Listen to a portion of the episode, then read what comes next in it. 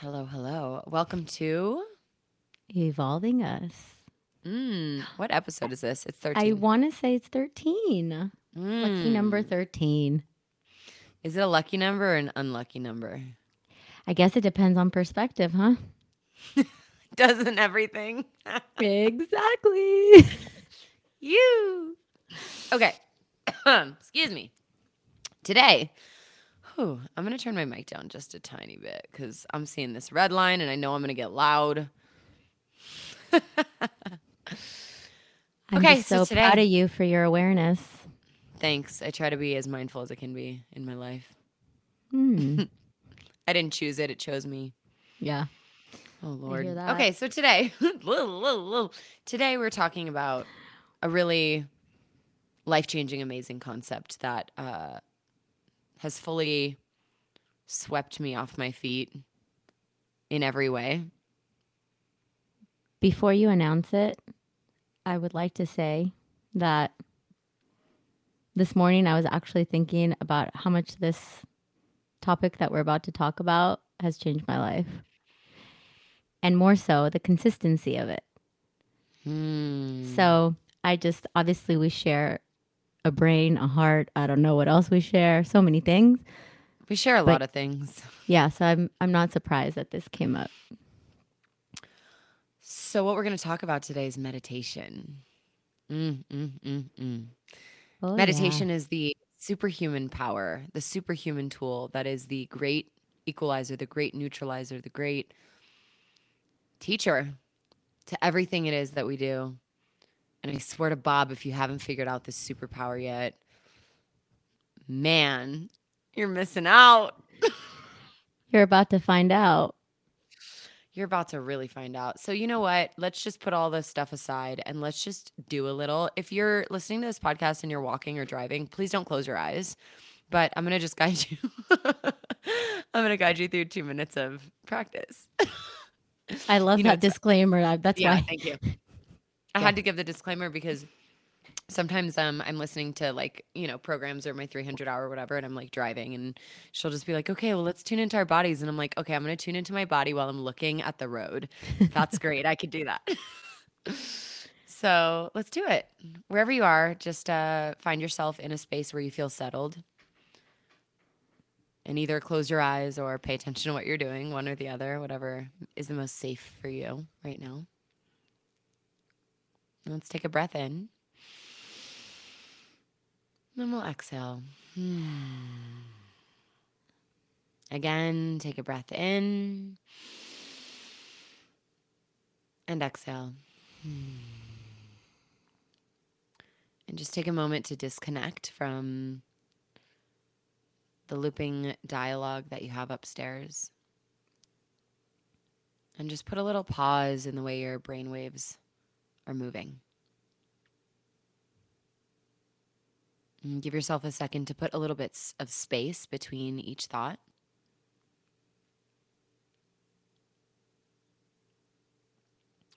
And take note of your inner landscape. What do you feel in your body right now? What do you notice in your thoughts? What do you notice in your emotional being? Just do a little scan.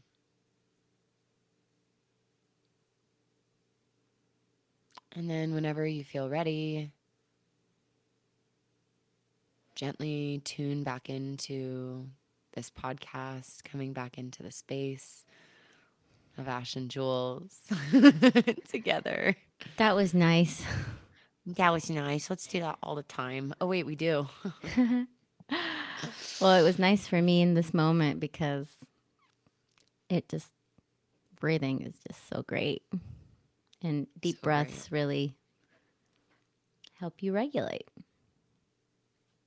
That's a real one. And I do have to agree with you because we just got up to Big Bear. Um, and that windy road really makes me car sick. And when I walk into the house up here, it always, there's like an overwhelm that comes with it just because there's so much going on, whether it's the dogs running around or um, the kids running around or like, you know, with Liam's energy, who I love so much, but he's a little boy. So there's a lot that comes with that. Um, so I think we both benefited just now. Hopefully, everyone listening here too could. Could too. Too could. Will too. Will do. Will do. Do do do. Ah. Okay, so let's talk about meditation. First, I want to talk about meditation specifically to all of you beginners, or even those of you that are newer to practice, but it's something that you know you're willing to invest in, but you're you don't fully understand it yet. One of the prerequisites for all of the clients that I coach with is I ask that they meditate every single day. And so I tend to check in with them. Obviously, clients like I have clients that I see once in a while, but the ones that I see consistently, that's my rule of thumb because I can't really work with them in a mindful way and start to support them in seeing some of their behaviors, patterning, and the way that they show up if they're not involved in mindful practice every single day and I don't want to hold their hand with it because we all know that the things that we learn the most are things that we learn for ourselves, not because someone else told us to. Mm. And and in the vein of th- of talking about being a beginner with meditation or overall in general to mindfulness practice, I think that something that was uh, a misconception of mine when I started meditating was that it always had to look a certain way, right? And I think, Mm. let me actually add on to that as well that there's a lot of intimidation, I think, that when you don't know hmm how to do something, whether it's working out or a new job or insert here, literally any skill that is something new that you're trying to learn, maybe master, there's this constant running dialogue of, am I doing it right? Am I there? Especially, I think with meditation, there's like this, am I doing it? Am I doing it? You don't know if you're Yeah. doing it in the beginning. beginning. like expectation that you'll be enlightened. Like sit there and close your eyes. No, you're like a freaking Buddha. Yeah. Oh yeah. And I and it it could be really intimidating and I think also discouraging because, you know, it's meditation isn't like a workout where it's like you worked out, you're sweating after. It's a tangible physical reaction. Although I actually am going to contradict myself because you do get results with meditation, so many. Um, and it, it it's not I just think it's different than the expectation around things that we go after that we are like, okay, if I do this, then this is the outcome. If I go work out, I'm going to sweat. And that's how I know I did a really great workout. But with meditation, the results are very ambiguous. And even though you And they're feel subtle. calmer, yeah, exactly. Even though you may feel calmer after, uh, my husband, my husband always says, "Oh no, I can't meditate because I'll be too tired after," um, which is it's it's an excuse, of course, but it's also like that's the reason why you want to meditate is so that you could be pausing, you know, and and calmer Mm. and regulate your systems and um yeah, I think that's that's a funny statement, but I've made that statement probably too. Um, Mm. but yeah, the thing with meditation that I think is interesting when you begin, or it's interesting when it's not a consistent practice that you go to, is that you think it needs to look a certain way because so many things in our life are so like cause and effect, and the results look so tangible for so many things that we want to accomplish or change. Um, so Well, yeah, yeah, it's like the instant gratification mm, mindset of like, okay, if I work out, I'll feel the endorphins right away. Whereas when I meditate, the results actually, while you might feel calmer in the moment, and I think this is kind of similar to what you're saying, is that the results actually uh, show themselves or present themselves when you're navigating difficult situations, when you're managing your stress in other areas. It doesn't, the results don't show in that moment. So I think that's why it's so difficult to create a commitment and then stick to it because you don't have that instantaneous gratification.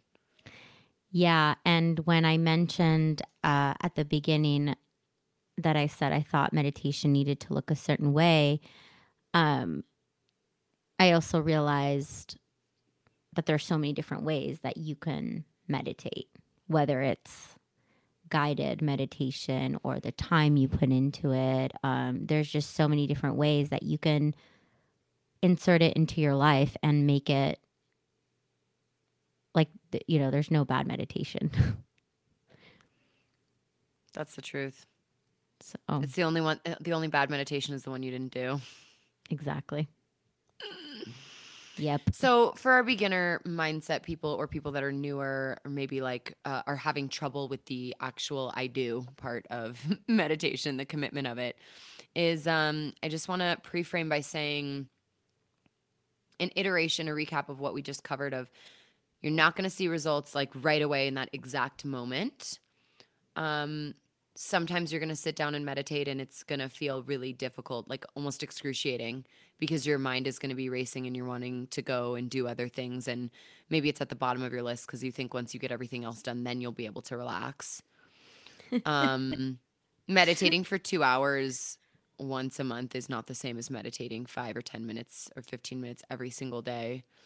Um, I'm getting ahead of myself because I want to go deeper into these ideas, but I just want to pre-frame our beginners because there is no right way to meditate and there is no right results.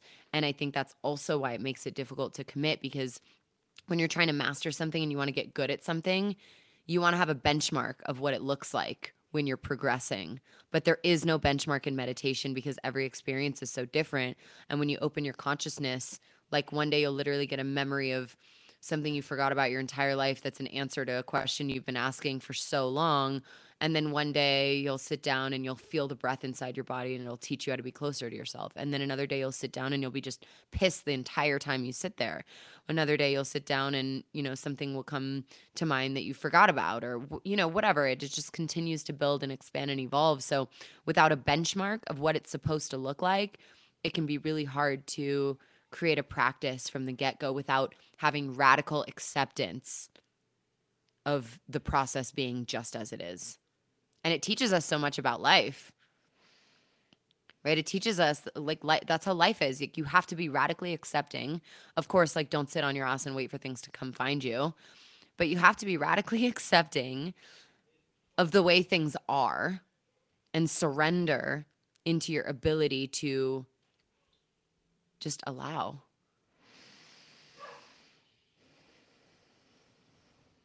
Yeah, and isn't that like what you just ended with? Isn't that just like the whole point of meditation just being, you know? Yeah. Just being. And I love bringing some elements from my 300 hour into this podcast so much because it's something that's really present for me right now. And something she said, because we're in the meditation module, ironically, she talked a lot about how letting go and letting be are two very different things. And that letting go, because we're always taught, oh, let go, let go, let go. Letting go is is still an energy of pushing away from, because it's go, letting go. Whereas letting be means you're not pushing away from feeling a sadness or pushing away from confrontation with yourself or pushing away from anger or like I'm letting go of whatever the result is of this job interview. It's like you're not pushing the feeling away. You're letting be, meaning you're allowing it to just settle and you're reckoning with it so that you can move through it instead of away from it. And that is what that is completely what practice is and it doesn't matter the form that it is which we'll talk as well here um, about the different types of meditation at least the ones that i think are best for people that are um, you know maybe in the more uh, beginning or even intermediate stages you know like i would say advanced is maybe you're meditating an hour or so a day and you've got a more developed practice that's self-sufficient but i think most of us are in the place where we're either beginner or intermediate where we want guidance we want community we want to meditate with other people we want to be in the space where meditation is something we are holding ourselves accountable to in relationship with others, et cetera, et cetera. So, yeah, I think just the surrender part of it is so important, but not surrender to push away from, surrender to be within. Yeah, and it's like really I mean, you don't even know what that difference is until until you are really meditating.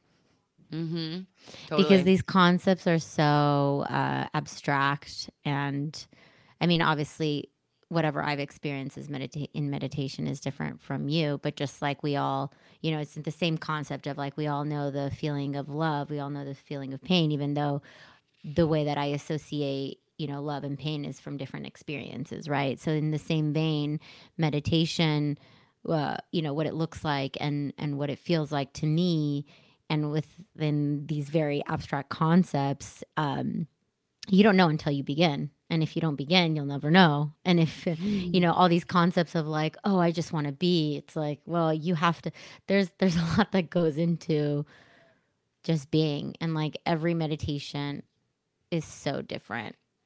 So, so different. Yeah, for sure. So maybe let's talk about how you and I got into it. Um, Hmm. I'll say my first experience meditating, actually really meditating, was like hell on earth. It was the hardest thing I've ever done in my life. And it was um, with somebody who I consider a very close friend, but also a mentor, like deeply mentor, like sees me, calls me out, understands me deeply. And he and I were uh, either we were roommates or we were about to be roommates at the time. And we had a really close connection and he was really into meditation and fasting and a lot of practices spiritual practices that um, really plugged him in and so i was like great let's give this thing a go and we sat in the back bhakti yogashala in santa monica and it was he was teaching there as an instructor and basically he just put us in a circle and he said sit with yourself you'll hear one chime in 20 minutes and you'll no- hear another one in 40 minutes Oh Good man, luck. that sounds like torture. oh it was miserable because Oh my gosh. And and honestly, I'm I don't fault him at all for it. Like it was the most incredibly powerful experience ever because it showed me how much I hated myself. It showed me the dark place that I was in. It showed me how much I was unwilling to sit in stillness and sit in the presence of just me. And I when I looked around in a lot of my other relationships, like I didn't have a lot of close relationships of people that stuck around for a while and no shit because I could barely stick around for myself. And so while I sat there, I'm like, why would anyone want to do this? Like, you're literally in torture. You're sitting still in an uncomfortable position in your body, and you get nothing but to listen to your own looping thoughts. And like, all I had was anxiety the whole time. And after, you know, we went out and we, I think we went to dinner, and then he was like, all right, well, that's done. First of all, what'd you think? And I'm like, that was so fucked up. And then, second of all, I was like, I'm down to try it again, though. you know, I was like, I'm open, you know. And then he's like, all right, so I'm gonna put you up to a test. Like, let's do some other stuff, you know, like we're we're gonna fast. And so from then on, we started practicing once a week. We fasted for 24 hours, not because we were depriving ourselves of food, but because we were learning how to be non reactive in the space of urgency, whether it was hunger urgency, not giving ourselves excuses of like, I'm hungry, so I'm gonna be an asshole right now, or I'm gonna be a bitch right now, or I'm gonna lash out, or I'm gonna be grumpy, or I'm sitting with my thoughts right now, so I'm gonna be this way. And so when we moved in together, I remember we didn't get any furniture in the living room, like no couches, no nothing. It was like one of those tiny apartments in Santa Monica on Fifth and Wilshire. And our bedrooms had furniture. I mean, he didn't, he had like a, a mattress because he was very minimalist at the time. Um, and I had like, you know, my my bed and my thousands of clothes. But we didn't have any furniture in the living room because we were looking to just be able to sit in there on the floor and do nothing and we spent a lot of time practicing and and bit by bit little by little i started becoming more receptive to it but it definitely i think that because of the type of person i am my first experience had to be like that because i needed to see myself in that way and see like the fact that i was running so heavily and i needed that much of an experience in order to feel that way so i'll go fast forward to now but i want to hear your first maybe not your first experience unless you remember it but what was your introduction to it It's so funny because, like, I am pretty sure that the first time I actually meditated was my first retreat. In I Ojai? mean, does Shavasana count? Because it is kind of No, like no, no, no, no, no. I mean, Oh, and even if if in you're talking about in Ojai, like we were also, I gave people the option to lay down and stuff, and not that that's wrong, but there's something really powerful about like sitting up in a tall seat in meditation. Like that's your spine is an antenna. yeah, Get yeah. that download. So, I mean, my my first meditation experience was at a retreat. It wasn't torture like the one you just explained, but um I didn't really implement meditation to be a consistent practice until probably like a year ago. Mm, So my my journey and my experience with meditation has been inconsistent up until a year ago. And I think maybe maybe that's why it doesn't it's not well first of all i didn't have such a piercing experience the first time because uh, that's super extreme what you went through in the sense of like i think i mean just knowing you as a person i think you're very resilient and and many other really great qualities but i think that that type of experience for a lot of people would steer them away from wanting to you know keep showing up to meditation because that's extremely uh it's trying like that is that's that's a inter- i mean i love that experience for you and and also it's uh it's not one that i think many people would go back to and But so it's like what you said in the beginning of the podcast here of like it's all about perception, right? Like you could perceive that and be like I never want to come back here. You can perceive that and be like if everyone else is getting something different, what am I missing? yeah i think that in my experience with meditation it was already something for some reason like way super more intimidating than any other part of like ritual routine.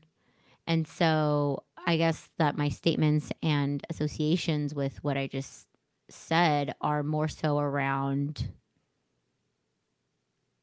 it was already so hard for me to show up for it that if it were in my perception that experience that you had I don't know that I I don't know when it would have become a consistent practice. Hmm. So since it became consistent, what shifted for you? Hmm. Well, so many things. Um, And I what mean, I even made you want to make it consistent? I think it's like the one thing that I resisted so much. It just seemed like I'll do that later, you know, the kind of, you know, instant gratification that we all seek from so many experiences. Um, and meditation does not give you any instant gratification in the sense of, you know, you know what I mean by that. Like you really have to keep showing up and really committing to yourself that you're willing to do this no matter what it looks like, no matter if it's five minutes or 15 minutes. Um, and I think in general, I already know about myself that I like variety. Like I, I can't eat the same thing every single day, even if I know it's going to give me, you know, the most energy, the most nutrition, the most, um, you know, satisfaction physically and stuff. Um, once I discovered that there were so many different ways that I could meditate and that I just was becoming more curious about what my practice could look like in a way that I could implement it on a daily basis. Um, I think that's when I really wanted to make it part of my life on a consistent basis. Um, because I can already say that even though I didn't do it consistently, I I always felt great after, right? But that wasn't enough to make me do it every single day, make me to um, bring me back to doing it every single day consistently until, you know, this past year. And so I think for me, the discovery of my options and, you know, the more you do something, the more it becomes second nature and the more it becomes second nature and part of your routine you the more you depend on it and the more you depend on it the more results you see. And so, really, I think that's what brought me to making meditation consistent and and allowing for the resistance to go away and know that I had so many options and I could do it, you know, in so many different ways. And I I love Mm. that for me because with what life looks like on any given day, I need to be able to have flexibility and allow myself grace with, you know, right now it's just five deep breaths or, you know, Mm. whatever it is, and and know that I can still not that that's, you know, ever really enough. If I did a five minute or, you know, five deep breaths or whatever it looks like that I'm grounding myself, I would probably go back now today and get more like later on in the day because that's simply not enough. But um, once I discovered how it made me really feel every time that I kept showing up, it's like you just can't get enough, you know? Mm. Yeah, totally. And it's like how it makes you feel like if you look at the trajectory of your day on days that you practice meditation versus days that you don't, it's kind of a clear distinction of the difference. You know, there's like a there's like a softness or like this energetic feeling that follows you when you've practiced. And it's and and there's a lot of different elements that contribute to it, whether it's the neuroscience, meaning your brain has actually changed because of slowing down some of that analytical thought process or it's the confidence of knowing that you took time for yourself or it's the peace of just being with you or it's the development of your relationship with you that allows you to be more in your worthiness and your self-esteem and less in your ego and more in your spirit you know there is something that just lingers with you on the days you practice. You know even if it's something that's small it makes it makes a big difference. And something that came to mind too when you said variety and just how you know sometimes some days your your days don't look the same. And i think a lot of us can attest to that too um in the sense that while practice is nice to sit down for a certain amount of time and close your eyes and be guided or listen to music or whatever or even just sit there's actually ways in every single moment of our day that we can find mindful practice.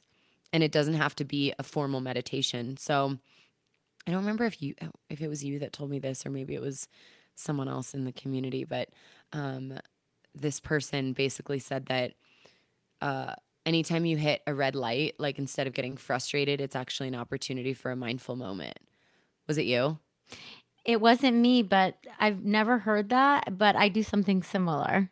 Okay, okay. So so a red light, mindful moment, traffic, a mindful moment. Um, maybe you're you're standing in line and like the like in the grocery store and it's taking too long for the person in front of you to check out it's really easy for us to get frustrated with that because we have our agen- agenda. We're like, I I'm late, or I have something somewhere I need to be, or something to do, or if someone says something that triggers you, or you get an email that's intense or something, like to use that as a mindful moment, to use that as your pause moment, to be like, wow, this is a reminder to me. This is like a bookmark of like, okay, I could actually just be really mindful right now. And so yeah. when we look at practice like that, there isn't there there isn't one place in your life that you can't really practice meditation truly. And whether it's that or it's five deep breaths or even if it's moving meditation, you know, like yoga practice or like I I mean we've been doing indoor cycle lately since since I started teaching and to me that's become really mindful because it's like this repetition, this beat beat beat beat over and over that creates this almost like sense of flow and that mm. thought loop or that pattern becomes meditative. It, it truly becomes meditative. And obviously, we don't want to use movement or some of these practices as a scapegoat from actually sitting still. But sometimes it's like take what you can fucking get, you know? Yeah. Take what you can get. And and if you think of it as more of a meditation, it's gonna affect you differently than if you think of it as like a checkbox. Yeah. So many thoughts right now. um, well, hit me because I can I can keep going. Just hit me whenever you're ready. Well, well I mean, essentially, when you were talking about that red light um, example, I use um, a mindfulness minute. Uh, I used it today actually when I'm like, I was, I had a very small window to go to the grocery store before I had a meeting. And I had to rush back home, quote unquote rush, um, because, and I kept, ironically or not at all, I kept getting stuck behind these cars that were like either, you know, elderly people or I don't know what was going on, but I like, I kept being stuck behind, I kept being presented with the great opportunity to pause and not rush um, also, by the way, like, what is the fuck is up with us when we get like behind the wheel of a car where we think like we can act like assholes? Like, what is up with that?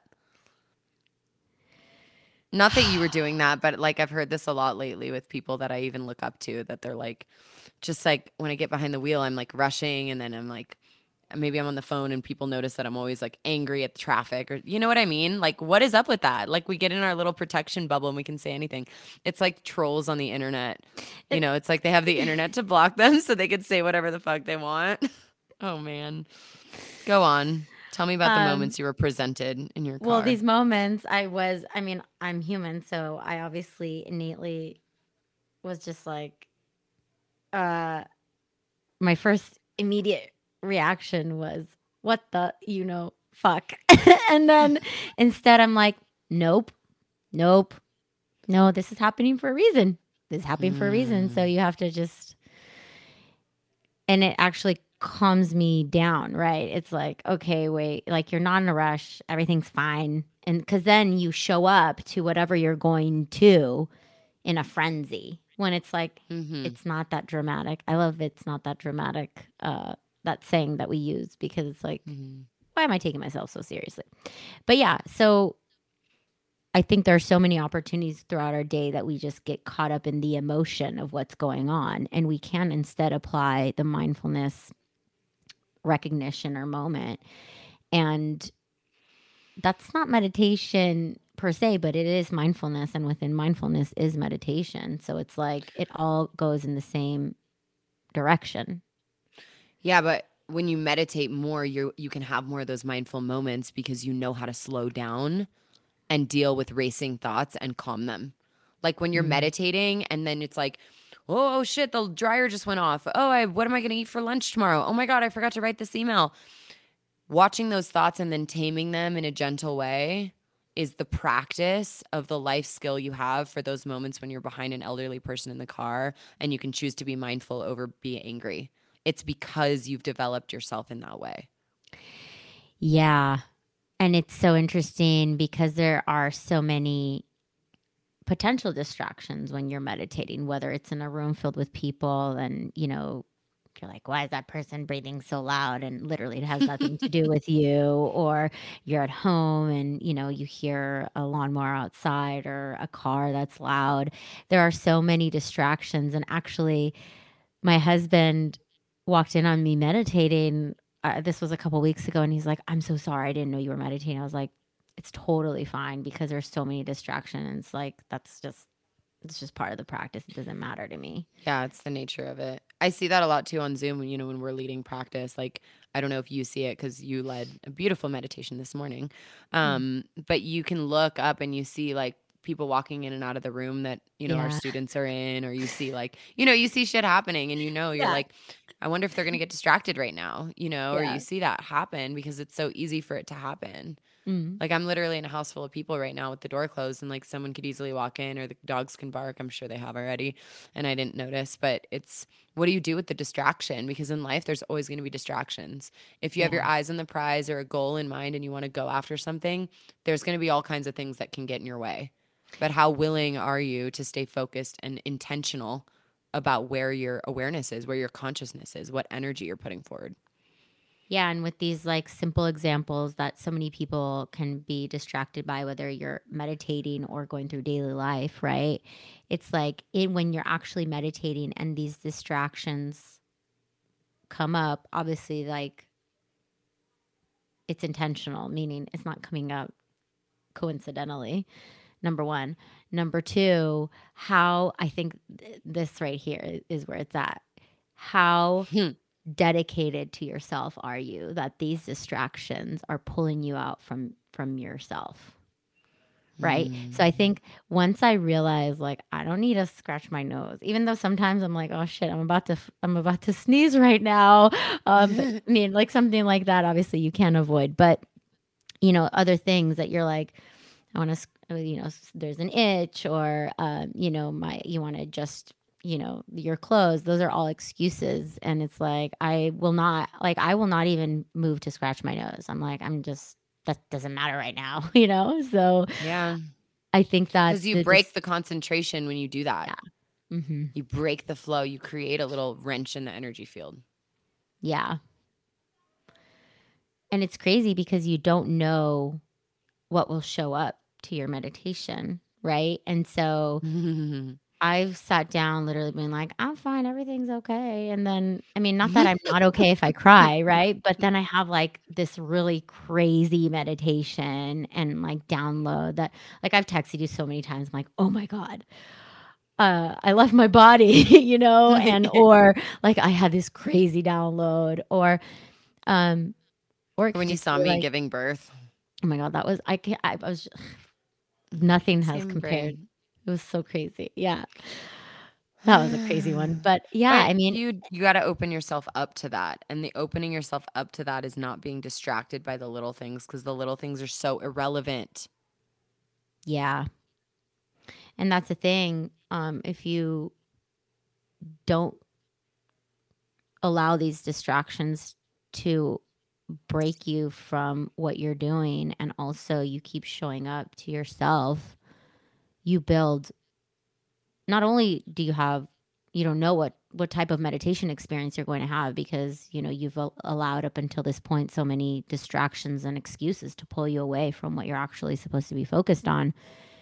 But like you literally don't know the potential of what meditation could do for you. I love that you use the word excuses because not making time for meditation is a bullshit excuse. At the end of the day, like everyone has 24 hours in a day. And if you can't spare five minutes, 10 minutes, and you're giving the rest of your entire day away to everyone else around you, it's an excuse that you're not willing to be loyal enough to yourself yeah to just show. and if All you're not loyal up. to yourself then why should anybody else show up for you you know That's right. Damn right. I want to talk about this story um, that I heard. I was watching a um, an interview. Who was it with? It was with um, this woman Emily Fletcher, who's a meditation teacher, and um, what's the guy's name from? Oh God, what's his name? He owns um, something Mindspace, Mind Val- Mind Valley. What's his name? uh-huh i know who you're talking about i don't remember Okay. his name but i know who you're talking Yes. about So he was interviewing her, and they were talking about um, meditation, and she gave this dinner party example, which I loved. And she said, "Yeah, um, i I don't know if I'm gonna, I'm, I'm probably gonna botch it, but she said if you're if you're going to a dinner party, um, and you want to go to a dinner party with three people that you love, that you like can't wait to be around, and you want to spend the evening with them." And you consider like who those people are and maybe bring them to mind. And going to a dinner party with them you know will be time well spent. It'll be joyful. It'll be an experience where you can completely connect and disconnect from your life and just be present right? And then if you think about going to a dinner party with three people or even one person that you're that you don't like being around that you're like oh this is something that i would probably make an excuse not to show up to or something that um, i'd probably last minute be like oh my god i might have covid or, or something. Like who knows? Any excuse goes these days. Um, or you'd think of like anything to reschedule. And if you think of those three people as if they were three people in your life right now and you kind of bring someone to mind i'm sure we can all think of three people we'd love to be around and three people we wouldn't if you start to zoom out and you look at the qualities of the three people you would want to go to dinner with, those people very likely all experience you just as you are. When you're around them, you don't feel like they're tugging or pulling at asking you to change or be different than you are. They see you, they replenish you, they fill you up. They don't have like needs from you. They don't like show up and ask you to give them something. They just show up with abundant energy and they see you and they're present with you. And alternatively, if you look at the three people you probably really want to cancel on or reschedule on, those are people that probably energy suck. Like when you're around them, you can't actually exhale. Like you feel like they're constantly pulling from you, wanting you to be different. Um, like when they show up in the space, you can't quite relax. Um, you feel like you need to put a mask on or something on when you're around them.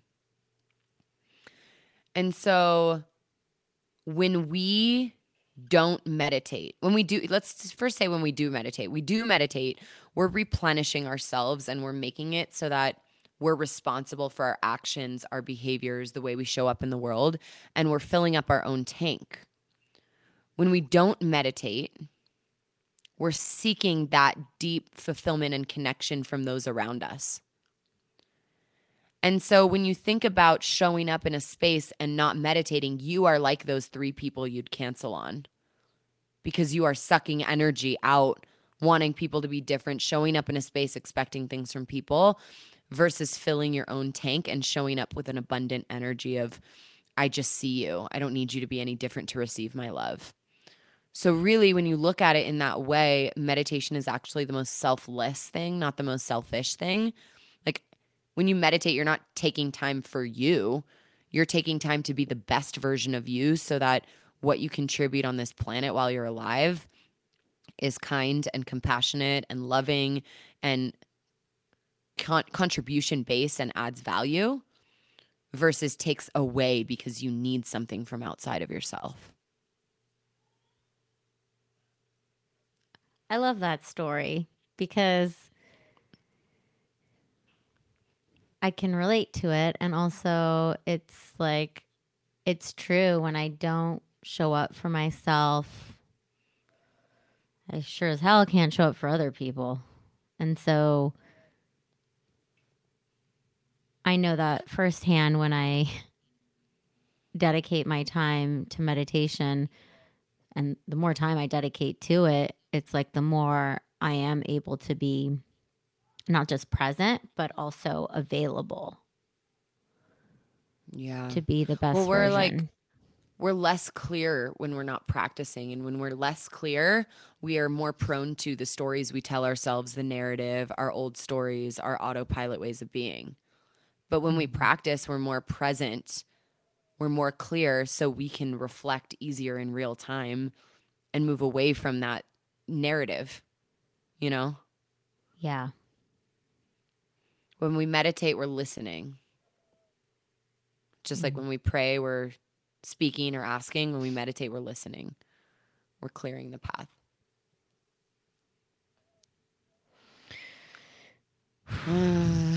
yeah, so many exhales.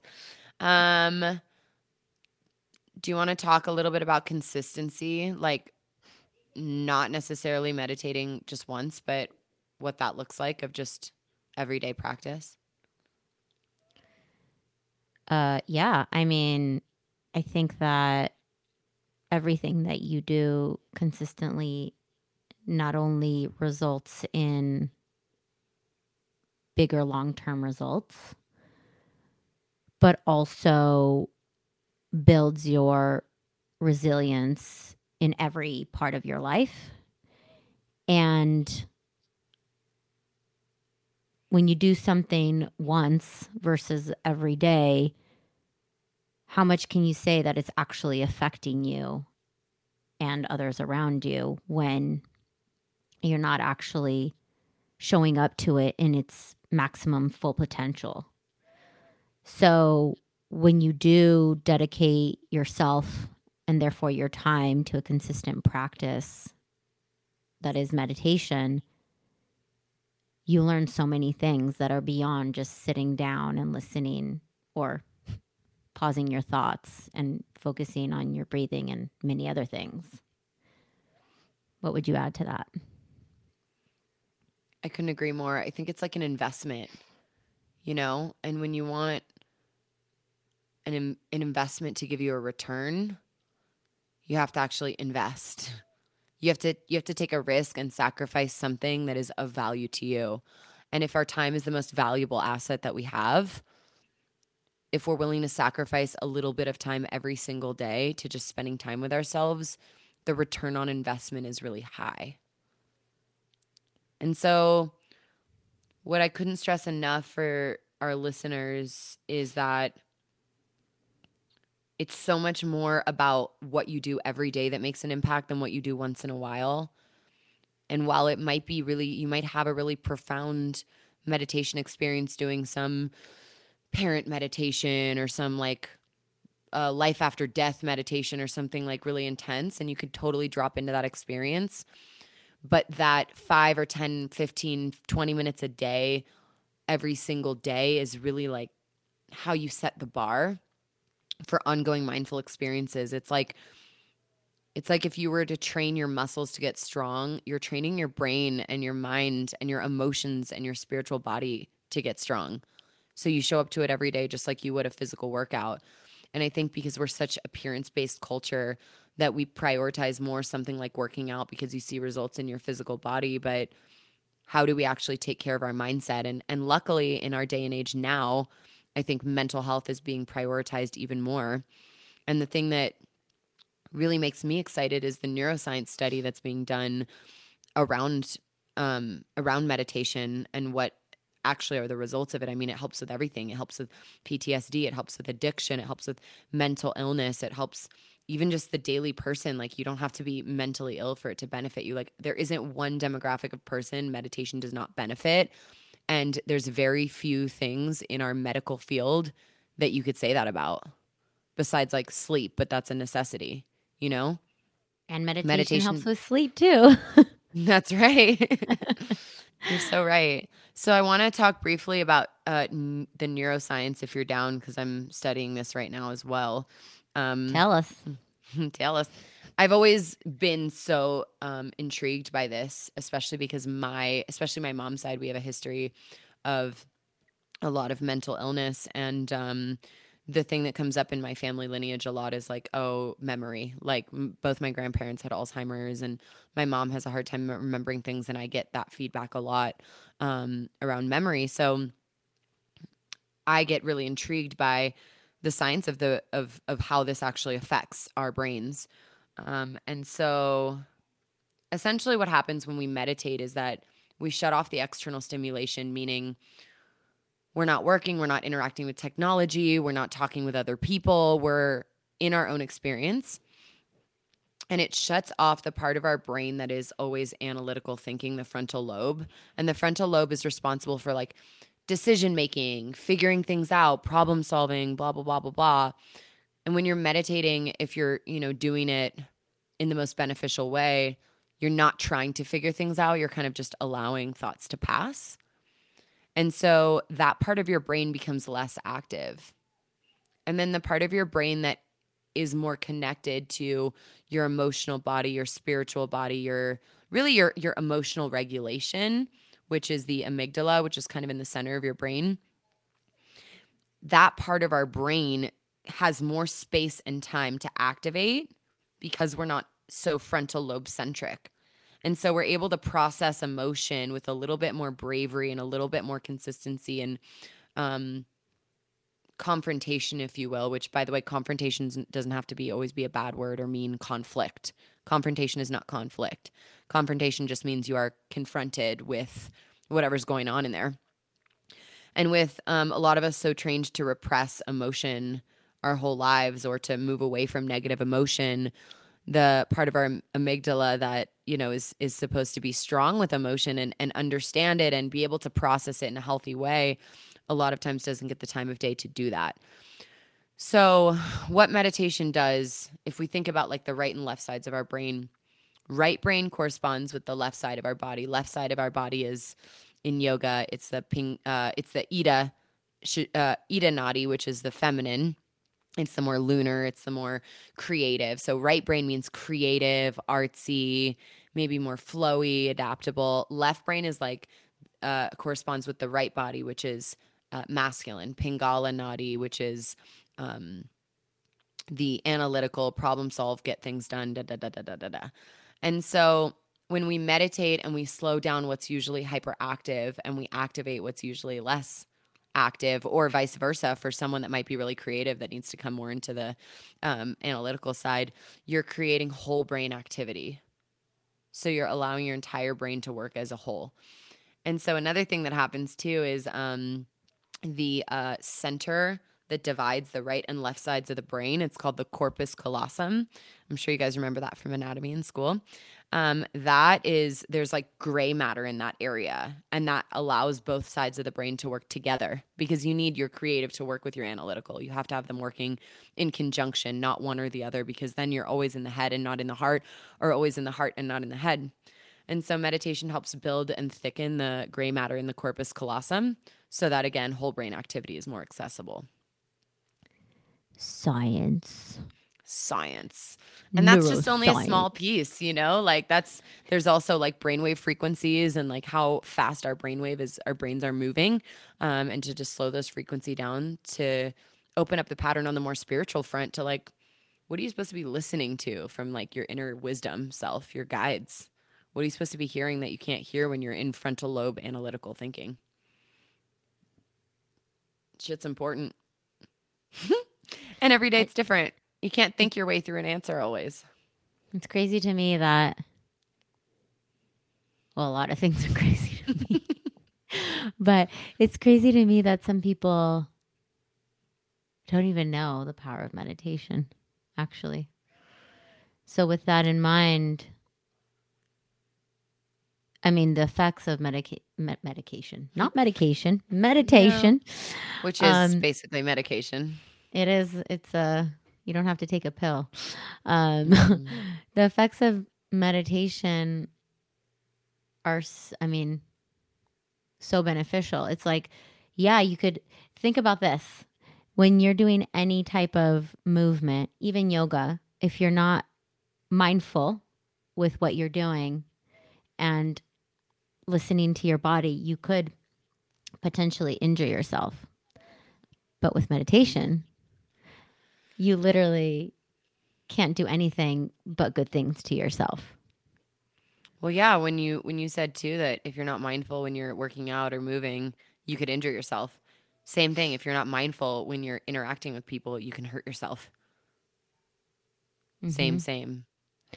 And so, what made me think of that is, you know, the statement that I made before is that it's just so crazy that some people don't even have an access the power of co- what consistent meditation can do for you. Um, and so, with that in mind, I think it would be beneficial to tell our listeners just about where they can begin. You know, um, Um, for from my perspective, I wanted to share as someone who's a little newer to meditation than you, for example. Um, as I mentioned, variety, and when I when I talk about that, I sometimes there's so many things I can either put on some gentle ambient music and you know breathe for the duration of the song or I sometimes do guided meditations, or sometimes um, what else is there? Taking five deep breaths. So that that Mm, brings me to a, you know a more mindful state for sure. So those are some examples of how I've made meditation applicable to any day and making it super practical. Those are just, I mean, mm. I just listed three really simple things. Um, what would you have in mind? It's so funny that you started that because I was like types is types of meditation definitely is something we need to cover in this. Um, those are really great. So I would say the first one you said music. I would say something like with ambient music is great because it's self-guided. So you allow yourself to sit down and just slow down and allow what's coming to come. Um, I love guided as well. Um, to especially when you're beginning is to have someone's voice give you information, which we have a ton of um, guided meditations on our um, on demand, our previous recorded classes on our website, um, both with me and Jules, and even Kayla leads some. So we've got that available for you guys if you want to try that. Um, guided meditation is just someone giving you support. It's like an undertone of here's what to think about, here's where to go with your mind. Here are some questions that allow some opening for you. And I Um, think, and just then, sorry not to interrupt you, but to no, add to that, I think that guided is it's probably the best for beginning because hmm the number one thing that like you know you encounter when you're not used to meditating is like when's it over? Am i doing it right? Um you know distractions are like oh i'm just gonna you know look at my phone really quick. Okay then i'll go back. And like you're not hmm really in it. So if if you need to have a structure around meditation guided is, guided is probably where i would suggest starting because it gives you a framework for something like you don't have to figure anything out and on Yeah. your uh, site, there's so many, you know, like 15 minutes is is really not long at all. So hmm Yeah, for sure. And guided within that frame, there's also like guided where they're asking you questions, or for example, like loving kindness meditation is a guided meditation and it's all about compassion. Um, you can do a forgiveness meditation. You can also do visualization meditation where someone guides you into visualizing a certain scene in nature or something like that. And that also helps your brain um, get stronger with just different thought patterns and neural pathways and creating that for yourself, manifestation meditation, things like that. And then the breath too can be like you can have guided breath work meditation that's helpful. Um, you can also breathe on your own which is helpful and nice. Um, other types for example zen meditation is just observing your thoughts come and go.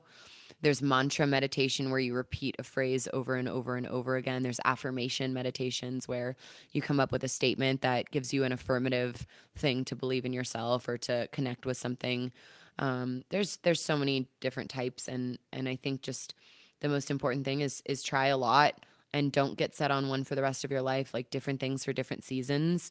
Be open to changing and shifting and be open to different days needing something different. But i think the key is consistency and that's really where you strengthen is always make it to your meditation space. Even if it's a really short period of time it's worth it. Great advice. thanks well, that was awesome. And I hope this was a good starter pack of information for you guys um, on meditation, one of my favorite topics ever. And um, please share this with anyone you think that will find it beneficial. Um, like, subscribe, leave us reviews too. It always helps people that are curious about uh, what we're talking about here. And um, I think Jules is going to close us out with something. Oh, okay. I don't know that we uh, necessarily have time for that, but I can close this Oh. out with um, How about a little breath? a little breath. Sure. Yeah, a little breath. Hmm. I'm reminding myself to breathe right now. um, yeah, thank you everybody for listening. And I would like to invite you to take a deep breath through your nose and exhale through your mouth. One more. Inhale. Exhale through your mouth. Let it go. One more for good measure. Inhale through your nose. And exhale through your mouth. I feel calmer already. Amazing. I love it.